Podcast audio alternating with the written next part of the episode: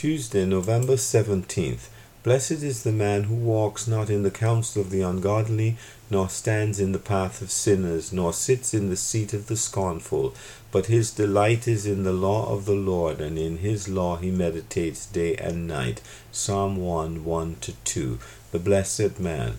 This blessed man in Psalm 1 is concerned about his walk. He will not take counsel from the ungodly, nor walk as they walk.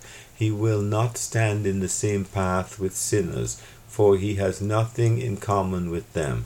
Such a path would be very insecure, without any foundation, and he is bound to lose his footing. He will not sit with those who laugh with scorn, deriding others with contempt.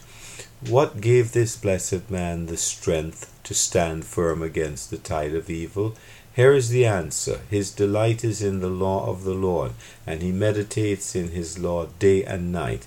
It is indeed a wonderful meditation to have his pure mind saturated with the beauty of the Lord. He is like a tree planted by the rivers of water. Verse 3. In Scripture, a tree is often used to convey moral and spiritual lessons.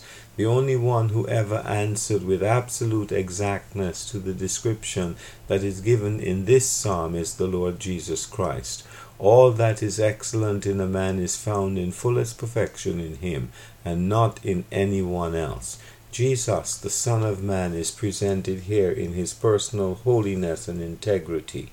These words could be applied to the Lord Jesus each day and all the days, for he ever spent himself separate from sinners, and he continually lived by every word that proceeded out of the mouth of the Lord. Jehovah's law was his meditation day and night. In this pathway of perfect obedience, he has left us an example that we should follow his steps. This is our blessed pathway now, to go after him, shunning every evil way, and loving to learn the will of God from his word, so that we may do it. Jacob Redekop.